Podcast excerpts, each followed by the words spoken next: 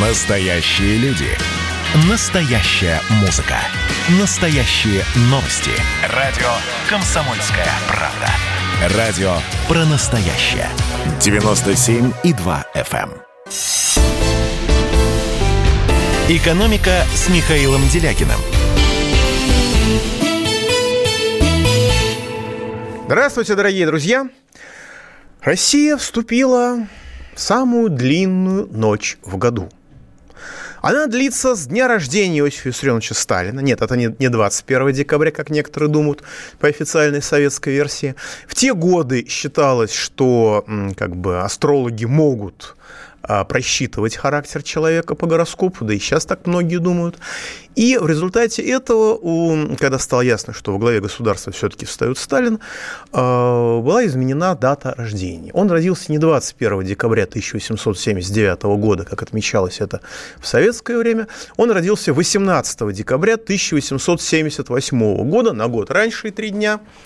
И, соответственно, реально начинается самая длинная ночь в году, восемнадцатого декабря. Она уже началась.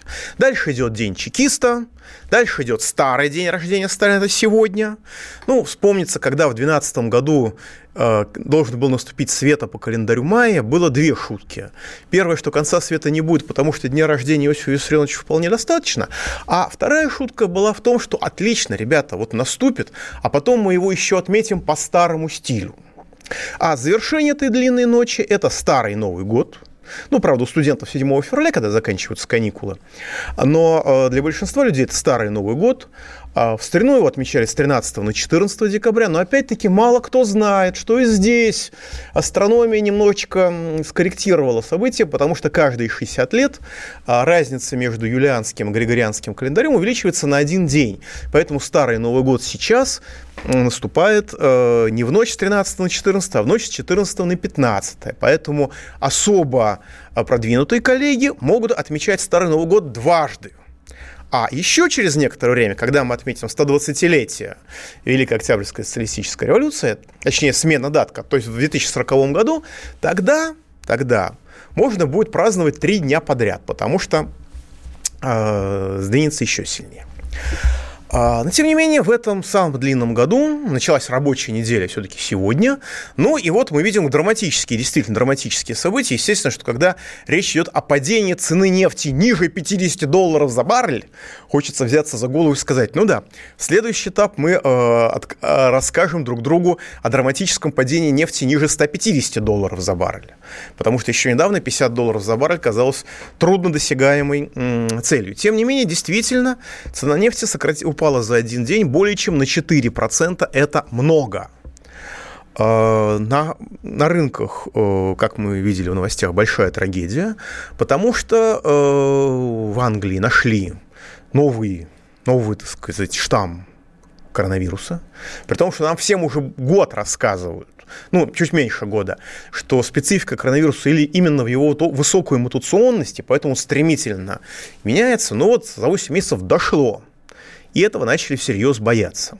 Поэтому происходит приостановка авиасообщения с Великобританией, извините, с Англией. Ну, просто невозможно называть эту страну словом, применительным к великой, после того, что они учудили с нашими гражданами, которых сначала, судя по всему, отравили химическим оружием, потом похитили, и вообще неизвестно, где они и что с ними. Я имею в виду Скрипалей. Вот. Россия, как и в прошлый раз, приостановит авиасообщение с Англией позже европейцев, но, слава богу, хоть приостановит.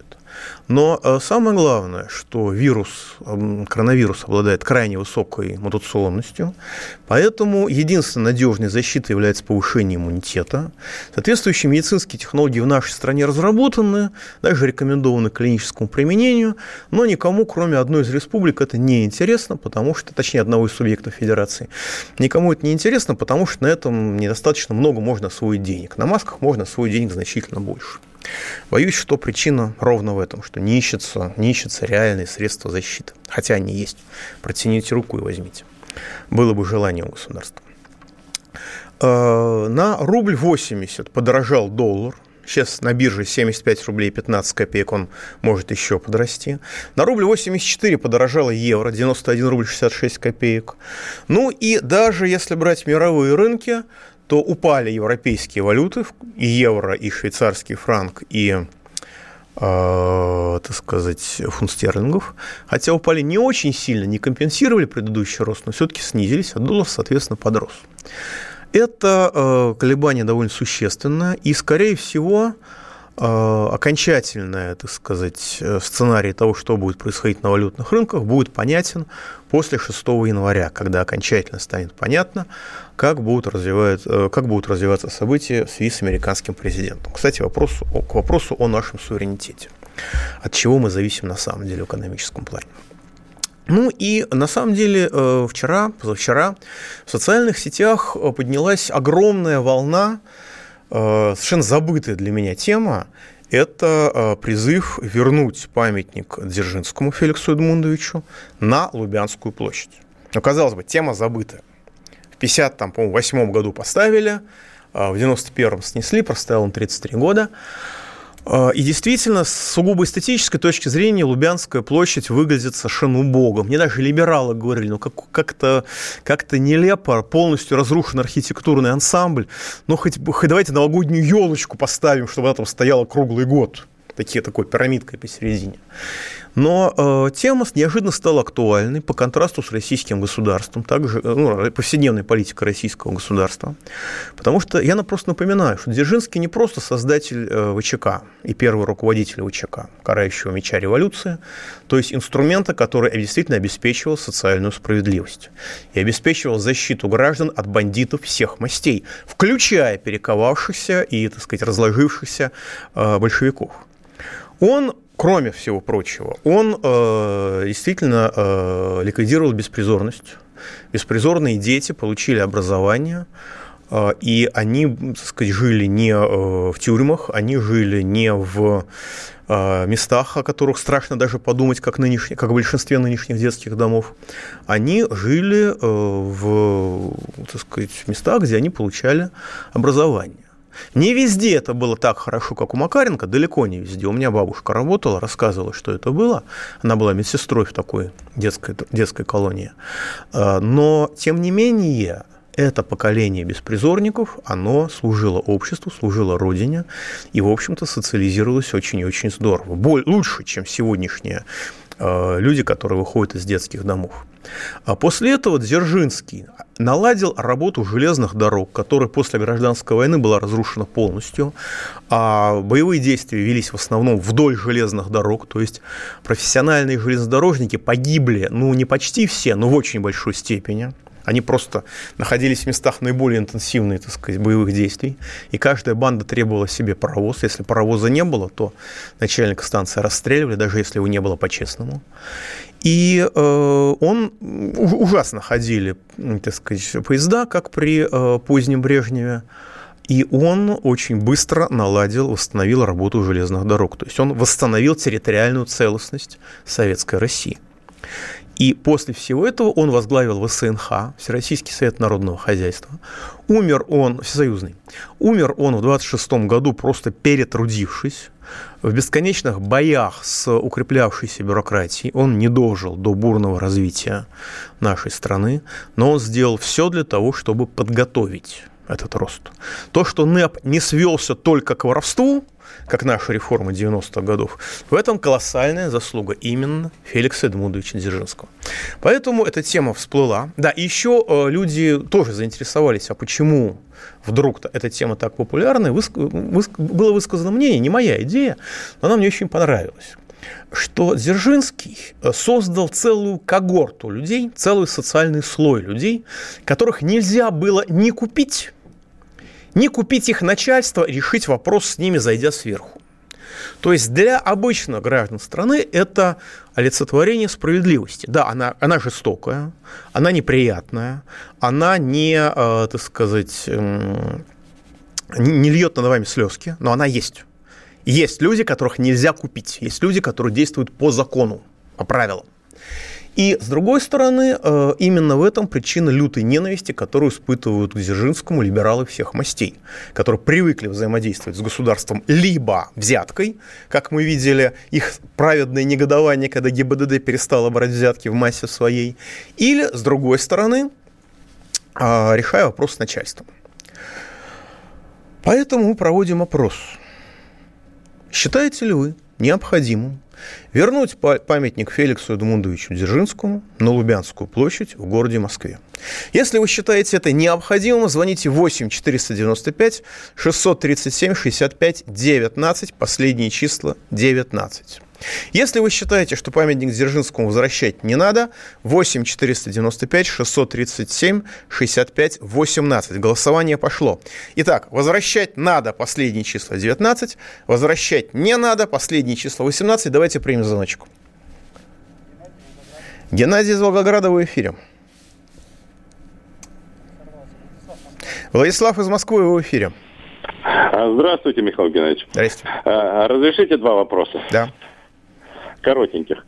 Поскольку на последней прямой линии с президентом количество таких вдумчивых, стратегически значимых для страны вопросов было единицы, вопрос, какой бы вы вопрос, если бы у вас была возможность, самый важный, задали бы президенту? Это первый вопрос. Второй? А второй, второй вопрос. Собираетесь ли вы баллотироваться во время понял, спасибо. Президенту, понял, спасибо. Президенту я бы не задавал никаких вопросов, потому что, в принципе, все понятно.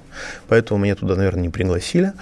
Я собираюсь баллотироваться. Скорее всего, пойду от партии «Справедливая Россия» по южной половине Москвы, но это будет слишком не скоро, поэтому еще об этом рано говорить, а на самом деле рано даже думать. Пауза будет короткой, не переключайтесь. Каждый вечер слушайте на радио «Комсомольская правда» медиапроект «Война и мир». Это больше, чем радио, Телеграм и YouTube. Пять признанных авторов не только подводят итоги дня, но и стараются влиять на дальнейшее развитие событий. За каждым ведущим закреплен свой день недели. Вторник – телеведущий Андрей Норкин. Ну что такое холодная война? Вроде не война, но и не мир явно. Вот, мне кажется, у нас такая же история. Среда. Политический журналист, летописец земли русской Роман Голованов. Будем уже вместе распинать грешников, сжигать их, о чем только можно. Так что вы тоже там готовьте керосин, спички. Можете нам помочь в роли этой инквизиции. Четверг. Глава ВЦИОМ Валерий Федоров. На землю идем, в мир, так сказать, но т- тот мир, который раньше писался через «и» с точкой, и в конце был твердый знак. Пятница. Публицисты Олег Кашин и Мария Бородова. Мы опять разругаемся, но потом когда-нибудь помиримся, тем более действительно война и мир, как полагается. Третья мировая война наступала за наш последний, там, года два уже раз семь. Можно расслабиться, все нормально. Ну а по понедельникам рулевым «Войны и мира» становится специально приглашенная звезда. «Война и мир». Слушайте каждый будний день с шести до восьми вечера по московскому времени. «Экономика» с Михаилом Делягиным. Да, дорогие друзья, здесь очень хорошая новость. Я просто хочу обратить ваше внимание, что сейчас представители «Единой России», Объединенного Народного Фронта будут выступать с самыми замечательными, самыми правильными инициативами, которые, однако, будут приняты уже после выборов. То есть сейчас они будут, о них будут много говорить, они будут продвигаться в информационном пространстве, а когда выборы пройдут, о них как-то тактично забудут там, на третьем чтении, на втором. А если они будут приняты, то, скорее всего, выполняться и применяться на практике они практически не будут. У меня есть такое подозрение, моя гипотеза. Но, тем не менее, у нас есть хорошие новости. Перед тем, как перейти к хорошим новостям, я хочу напомнить, что у нас идет голосование. Если вы считаете, что нужно вернуть памятник Феликсу Эдмундовичу Дзержинскому на Лубянскую площадь в Москве, звоните восемь четыреста девяносто пять шестьсот тридцать семь шестьдесят пять девятнадцать. Если вы считаете, что этого не надо делать, звоните восемь четыреста девяносто пять шестьсот тридцать семь шестьдесят пять восемнадцать. Звоните нам в прямой эфир восемь восемьсот двести девяносто семь ноль два. Пишите по Viber и WhatsApp тоже восемь девятьсот шестьдесят семь. И удивительно... Удивительное совпадение, не перестаю удивляться, все одиннадцать лет, тоже двести девяносто семь ноль два. А вот теперь хорошие новости. Дело в том, что правительство работает, Мишустина, и э, спокойненько, без шума и пыли принимает достаточно правильное решение. Скажем, зампремьера Мишустина Хуснуллин заявил, что в федеральном плане по обеспечению надежного водоснабжения Крыма есть первое серьезное достижение. Это открытие водозабора от Кадыковского водохранилища для подачи воды в Севастополь. В ходе, в ходе этих, этих работ на сто десять метров поднята вода. Минобороны нашло хорошее техническое решение, как говорит Хуснуллин. Хуснуллин. Работа выполнена за короткие сроки и даже раньше намеченного срока. Интересная формулировка. Мы имеем возможность подать эту воду. Ну, надеюсь, что это просто слишком кудряво сказано, а вода будет подана по-настоящему. Напомню, что в Севастополе был введен режим повышенной готовности в связи с сокращением запасов воды в водохранилище из-за засухи. На прошлой неделе в город стали подавать воду уже из резервного водоема. И начато строительство нового водозабора на реке Бельбек для сбора паводковых вод. И завершить строительство этого водозабора планируется к первому марта, то есть как раз к таянию снега. До того вопрос водоснабжения в Крыму, после того, как Украина ввела водную блокаду, решался за счет бурения новых скважин и за счет водохранилищ обычных, но из-за малых осадков в прошлом, в прошлой зимой и этим летом они очень сильно обмелели. В результате были введены жесткие графики воды, подачи воды в Симферополе, Симферопольском и Бахчисарайском районах. Ограничения были введены даже в Алушту, в Ялте, в Белогорске и в Евпатории. Премьер Мишустин отмечал, что Крым получит около пятьдесят миллиардов рублей для модернизации водоснабжения, основная часть из федерального бюджета. Ну вот мы видим, что первые результаты есть. А кроме того, премьер Мишустин поручил главам Минтруда и Минфина взять под личный контроль ситуацию с новогодними выплатами на детей. В четверг президент Путин на своей ежегодной пресс-конференции сообщил, что всем семьям с детьми до семи тысяч будут выплачены новогодние деньги по пять тысяч рублей. Всего плани- планируется, что это коснется четырнадцать целых семь десятых миллионов детей. На это будет выделено где-то семьдесят три целых пять миллиарда. Ну и эти работы, судя по всему, действительно будут сделаны, будут выполнены, потому что на следующий же день после выступления президента Мишустин дал соответствующие поручения. Кроме того, полтора миллиарда рублей в двадцать первом году пойдет на поддержку инвалидов. Средства будут из федерального бюджета выделены Всероссийским обществом инвалидов слепых и глухих на возмещение текущих затрат укрепления материально-технической базы. Правда, должен отметить, что в Москве происходит уничтожение завода, на котором работают инвалиды.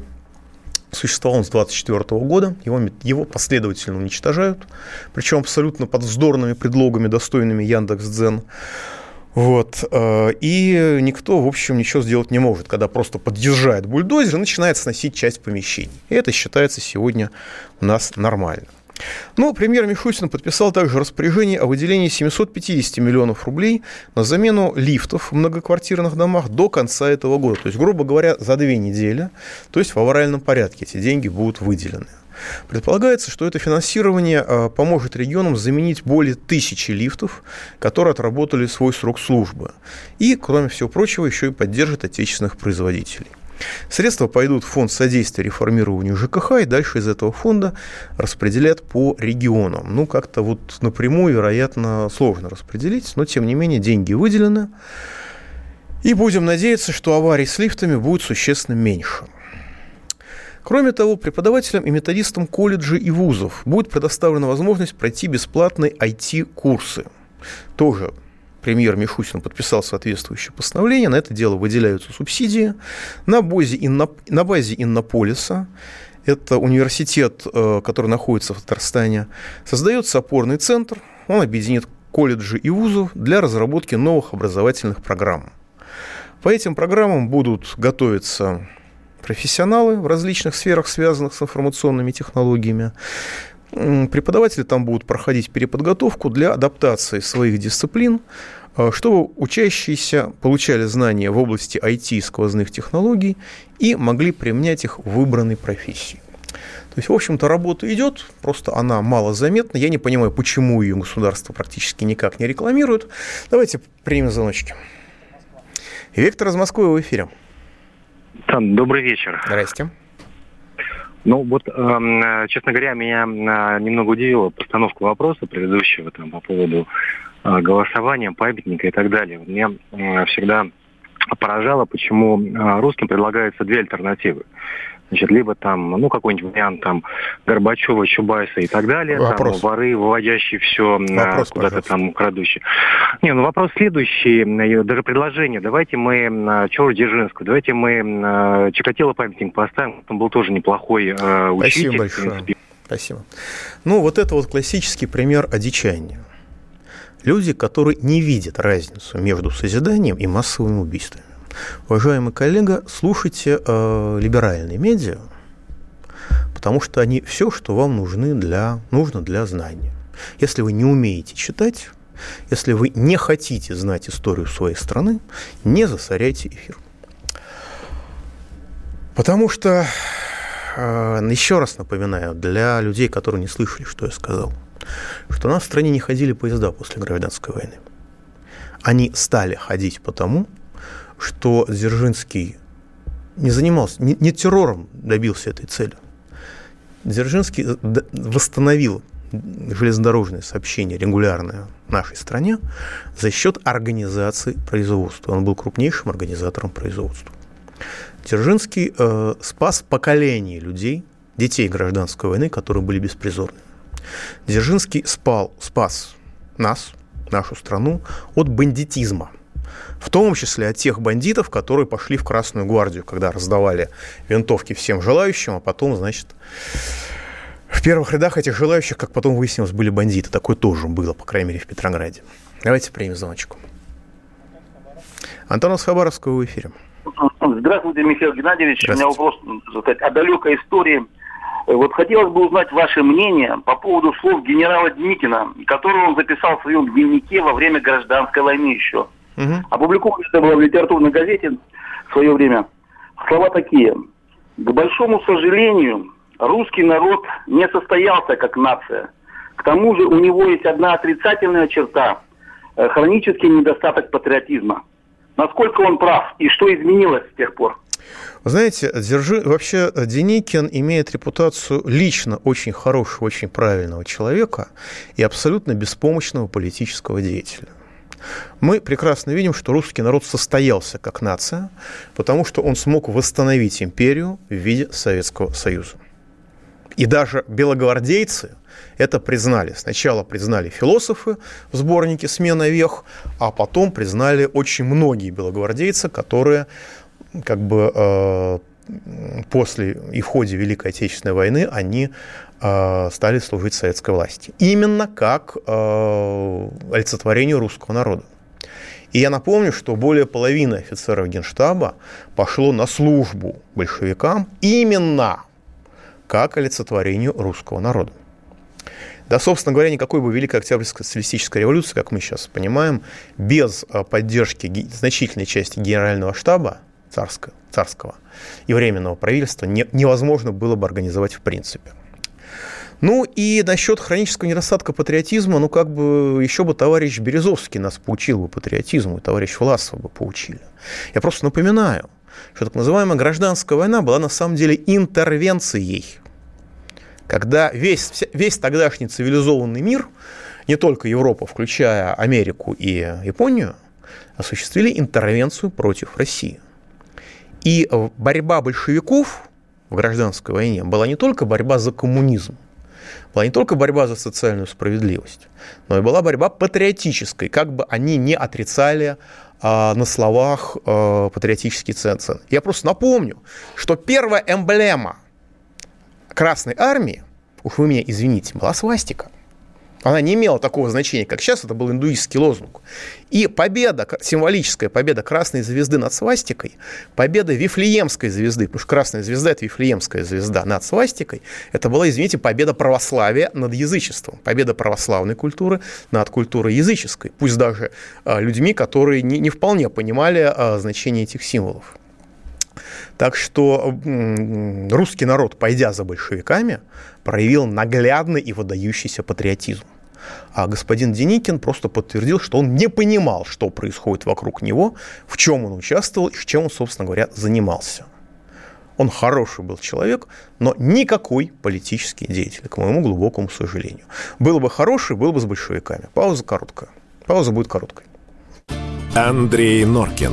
В прямом эфире радио «Комсомольская правда».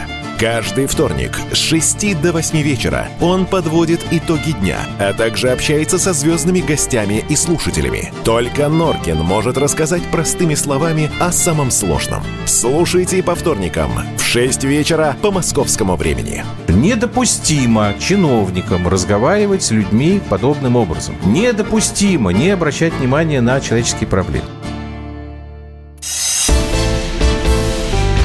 «Экономика» с Михаилом Делягиным. Итак, дорогие друзья, продолжаем.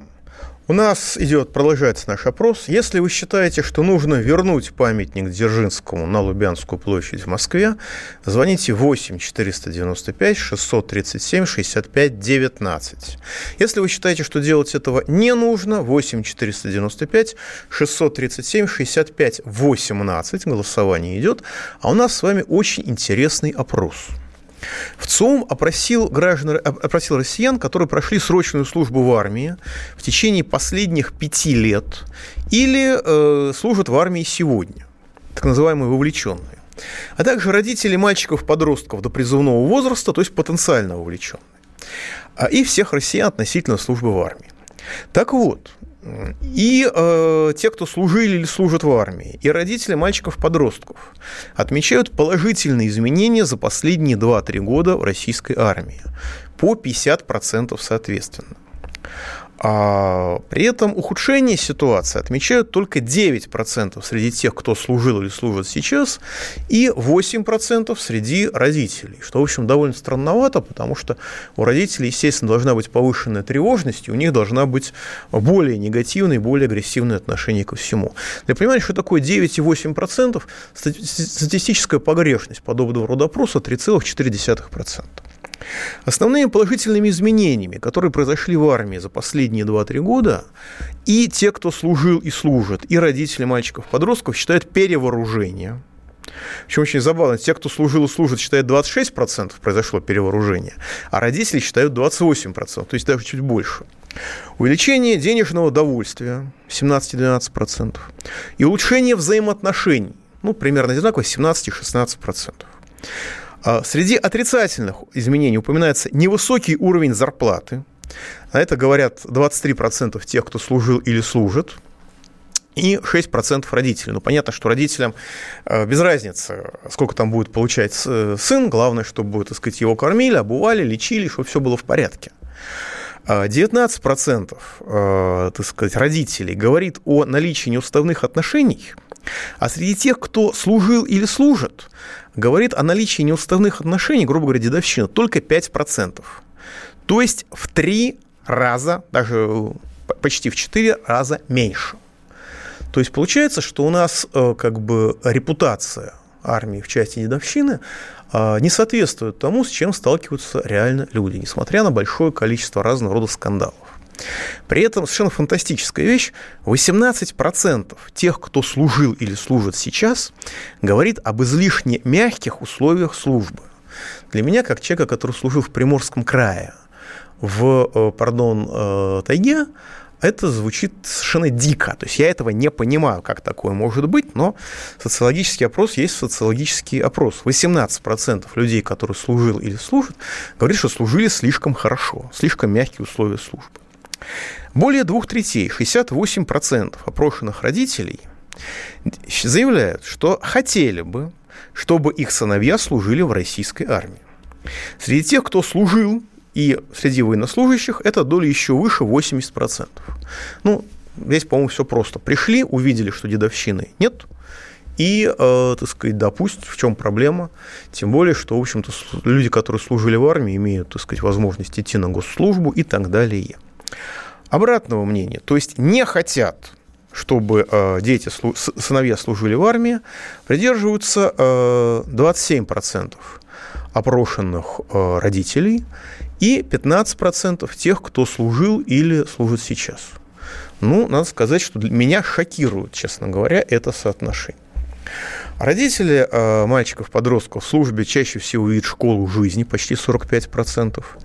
И э, каждый четвертый, кто каждый четвертый из этих родителей согласился с тем, что служба в армии является одним из видов профессиональной деятельности. Тоже мне немножко странновато, потому что я-то привык к мотострелкам, а сейчас армия, судя по всему, действительно становится все более технологичной. Уже появились даже такое замечательное явление, как научные роты. То есть это студенты правильных вузов или уже люди, которые окончили правильные вузы и по разным причинам попадают на военную службу, они, грубо говоря, продолжают заниматься научной деятельностью. Родители, которые хотят, чтобы их сыновья пошли в армию, в службе чаще, чаще всего видят школу жизни, это пятьдесят шесть процентов, и долг родине, это почти треть. А действующие военнослужащие или служившие видят в службе школу жизни семьдесят пять процентов, три четверти, то есть больше, чем родители, а вот про долг родине рассуждают сильно меньше, двадцать пять процентов. То есть для тех, кто служил или служит, для них в три раза чаще они говорят о том, что армия – это школа жизни, и в три раза реже они упоминают, что это долг родине. Ну и воспитание дисциплины – это девятнадцать процентов. Действительно, у нас сейчас растет поколение очень сильно расхлябанных, людей, которым очень сложно справиться с самими с собой. Отреформированная либералами школа перестала справляться с этим. Вот девятнадцать процентов говорят, что да, школа нас, дала нам воспитание, дала нам дисциплину, то, чего мы не получили. Извините, армия дала нам воспитание и дисциплину, то есть то, что мы не получили в школе, и то, что мы не получили там, где должны были бы по-хорошему получить. В общем, результаты очень интересные, потому что э, все опрошенные группы фиксируют положительные изменения, причем не за последние десять лет, как я это наблюдаю, а именно за последние два-три года, когда вроде бы ничего значимого не изменилось. Если говорить о негативных изменениях, то почти в четыре раза больше говорит о процветании неуставщины тех, кто не служил, то есть родителей. А те, кто служил, говорит в четыре раза меньше, пять процентов. В общем, это как бы оно естественно, потому что мы все помним девяностые, мы все помним нулевые, но тем не менее это, в общем, новость достаточно хорошая. И, в принципе, когда мы говорим о как бы сегодняшних проблемах армии, то э, речь идет, если след, как следует из опросов ЦИОМа, речь идет о застарелых страхах, которые не имеют отношения или почти не имеют отношения к современной армии. И играет роль громкая, так сказать, медийность, громкие, громкая огласка тем редким инцидентам, которые происходят не только в любой, в любой армии, но и в любой вообще общественной группе. Потому что если мы почитаем про инциденты, которые связаны, скажем, с российскими судьями, то согласитесь, что сообщения об этих инцидентах ну, не, не меньше, и они тоже производят шокирующие впечатления, не меньше, чем о сообщении а, про инциденты в армии. Для меня это очень хорошая новость, одна из немногих хороших новостей в последние уже даже годы, потому что мы видим нормализующуюся, уже нормализовавшуюся, по сути дела, часть общества. И эта новость, безусловно, очень хорошая. Ну и давайте примем звоночки. Виктор из Краснодара, вы в эфире.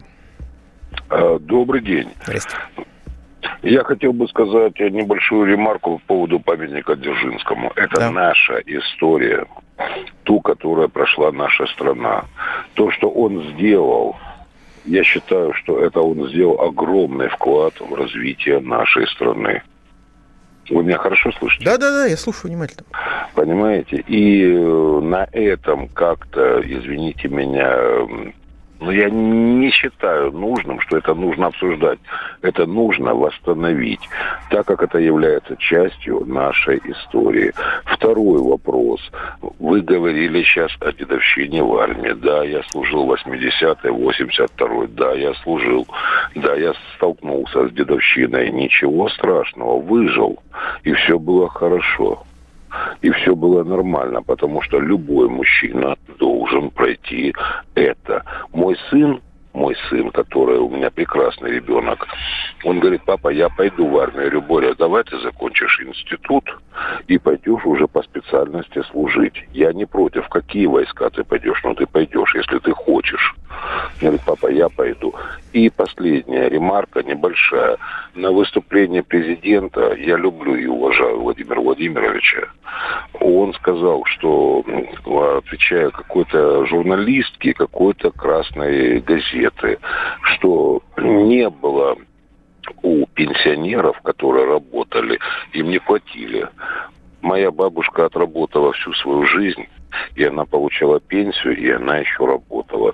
И все это самокундовство она получала. Спасибо за внимание. Да, спасибо большое. Мой отец тоже работал после выхода на пенсию. И до, э, так сказать, до начала либеральных реформ он тоже получал пенсию, которая была весьма существенна. Ну, потом, правда, он ее уже, как бы, он ее продолжал получать, но она уже никакого значения не имела. Что касается дедовщины, я служил в восемьдесят шестом восемьдесят восьмом годах, ну, и могу сказать, что здесь все зависело от, местах, от мест, потому что в нашем полку, скажем, двенадцать человек этой самой дедовщины за, за те два года, что я служил, они не перенесли. Они погибли.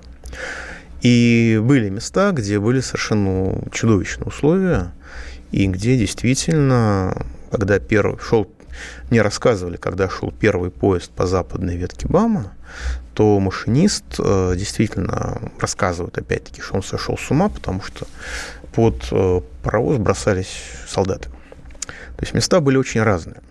Но именно поэтому я уделил этому так много внимания, что, по моим ощущениям, эта проблема, в общем и целом, она почти решена. И должен солдат переносить, мужчина должен переносить реальные испытания, но он не должен терпеть глумление. Иначе будет, как во всех, так сказать, известных нам инцидентах. Пауза будет короткая. У нас продолжается опрос про Феликса Эдмундовича Дзержинского. Не переключайтесь, продолжайте участвовать в голосовании. Есть разные точки зрения на этот счет. Пауза будет короткой, не переключаемся. Как дела, Россия? WhatsApp-страна. Это то, что обсуждается и то, что волнует. Это ваши сообщения в прямом эфире, в том числе и голосовые. Каждый будний день с одиннадцати до пятнадцати часов с Михаилом Антоновым. Эфир открыт для всех. Включайтесь. Радио «Комсомольская правда». Радио про настоящее.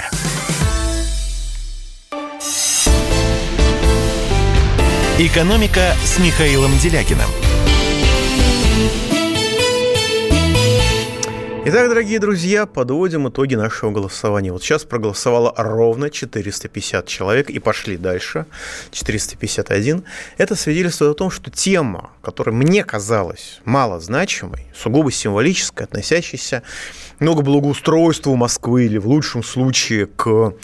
В лучшем случае к истории, к уважению к самим себе, эта тема очень и очень актуальна. Именно потому, как я подозреваю, что Феликс Эдмундович Дзержинский является символом, как я и говорил, символом справедливости, законности и эффективности государственного управления и в сфере борьбы с преступностью, и в сфере борьбы с социальными язвами, как там как-то безработица, беспризорность и проституция, так и в плане развития экономики, налаживания экономической активности. Более восемьдесят процентов считают, что на Лубянскую площадь нужно вернуть памятник Феликсу Эдмундовичу Дзержинскому. четыреста шестьдесят человек проголосовало. Менее двадцать процентов считают, что ему там не место. Ну, впрочем, это естественно. Мы же находимся, мы живем в стране, где даже мавзолей Ленина боятся нынешние, так сказать, власти, и на каждый значимый праздник его, так сказать, загораживают декорации. Лишь бы не вспоминать про социальную справедливость. Лишь бы не вспоминать, что власть может быть честной. Лишь бы не вспоминать, что власть может служить народу. И в связи с этим, глядя на сегодняшнюю ситуацию с социальными сетями, я не могу не, не, не вспомнить о том, что ну, вы мне пишете разные вещи, разные идеи, и один из предпринимателей мне написал совершенно потрясающую вещь. Он говорит, вот посмотрите, это не моя идея, но я ее всецело разделяю, вот посмотрите, у нас рассматривают людей как новую нефть. Это, конечно, абсолютно чудовищно звучит, но с точки зрения современных технологий, не позавчерашнего дня индустриальных, а сегодняшнего дня, с точки зрения информационных технологий, это правда. Потому что, когда мы как-то действуем, по-любому действуем, ходим, смотрим, пишем, покупаем, разговариваем, мы оставляем массу цифровых следов. Это нам не нравится, потому что есть тайна частной жизни, но никуда от этого не деться. Мы оставляем цифровые следы, и эти цифровые следы есть важнейшее сырье современной эпохи, более важное, на самом деле, чем нефть, потому что на этом сырье учится искусственный интеллект, о чем и Путин говорит. И э, самое главное – это вот этот вот массив информации, иметь и его обрабатывать. Мы, благодаря, так сказать, политике импортозамещения и крайней эффективности государства, отдаем всю свою информацию, насколько можно судить, китайцам, потому что они поставляют железо, американцам, потому что они поставляют программы, и, так сказать, наши одичалые бюрократы, так сказать, все делают для того, чтобы программы были американские. На государственном уровне эта политика осуществляется. Но э, при всем этом есть возможность. Если мы не можем это быстро прекратить, если мы не можем начать самим обрабатывать свою информацию, есть возможность превратить это в инструмент решения насущных задач. Например, вернуть пенсионный возраст людям. Как это сделать? Элементарно просто. Ввести налог. Но если у нас есть налог на добычу нефти, налог на добычу полезных ископаемых, то должен быть налог на обработку персональных данных граждан Российской Федерации, которые должны платить все социальные сети, не зарегистрированные в Российской Федерации. Вот Яндекс перерегистрируется из Голландии, так сказать, в Россию. Пожалуйста, он выпадет из-под этого налога. А до этого есть аккаунт, из каждого аккаунта гражданина Российской Федерации условно должен платиться доллар в день, соответствующий социальной сети. Никто из них не уйдет, потому что это вопрос, во-первых, кормления искусственного интеллекта, во-вторых, поддержания э, разнообразия для, так сказать, сырья для искусственного интеллекта, потому что мы отличаемся по своей культуре, и в этом отношении без нас, э, без наших данных, искусственный интеллект будет неадекватен, будет неэффективен, будет неконкурентоспособен. Поэтому они никуда не могут отсюда уйти. И, кроме того, социальные сети перерождаются в социальные платформы, это инструмент управления. И человек, который, так сказать, сидит в западных сетях, уже сильно отличается от человека, который сидит в российских сетях, включая Телеграм. Ну, она вынуждена была убежать из России, как я понимаю, но, тем не менее, она, так сказать, наша по созданию. То есть ввести такой налог. Социальные сети никуда не денутся. Некоторые, я думаю, даже могут перерегистрироваться в России, по крайней мере, российские по происхождению. И этим решить все наши проблемы. Это порядка семнадцать триллионов рублей в год. Если предположить, что у нас восемьдесят семь миллионов людей пользуются социальными сетями, каждый имеет в среднем двенадцать аккаунтов. Ну, естественно, не нужно давить мелочь, то есть если там меньше трёх миллионов аккаунтов у социальной сети, как у какого-нибудь Макс Парка, то, соответственно, это не нужно, не нужно платить. Но если больше, чем три миллиона, то налог должен платиться, потому что мы переходим в экономику рентную, причем главной рентой уже не, является уже не земельная, не природная, главной рентой становится рента технологическая, и, соответственно, государство не должно упускать нерв эпохи. Государство не должно игнорировать то, что действительно необходимо. И если у нас главным становится технологическая рента, государство в интересах российского общества эту самую те- часть технологической ренты должно изымать. И никуда получатели этой ренты в данном случае не денутся. А назвать можно в честь Яндекса, налог Яндекс. Потому что я-то поддержал эту идею после того, как пообщался с Яндекс.Дзеном, который меня в очередной раз забанил. Принцип, на самом деле, изобретен не, э, не Яндексом. Принцип изобретен некоторыми сотрудниками э, управления Э по борьбе с экстремизмом в МВД, которые, значит, некоторое время назад проходи, проводили мероприятия э, с формулировкой «У вас тут в ваших социальных сетях антисемитизм, а где и когда вы это написали, мы не знаем». Поступило заявление, неизвестно от кого. Но они это прекратили делать, а Яндекс продолжает делать прямо сейчас. Он говорит, что, ребята, вы там нарушили правила, а где вы нарушили правила? И когда мы вам говорить не будем, это нас не интересует в принципе. Мы вас караем. Вот так ведут себя сети, зарегистрированные в Голландии, хотя якобы изображающие, что они имеют какое-то отношение к России. Так что налог Яндекса, на мой взгляд, должен быть введен на все социальные сети. И это будущее России, технологическая рента. Это правильный, разумный и эффективный шаг, который позволит хоть завтра вернуть на место пенсионный возраст. Спасибо. Пауза будет короткой. Не переключайтесь. До следующего понедельника. И впереди Новый год. Скоро весна. Экономика.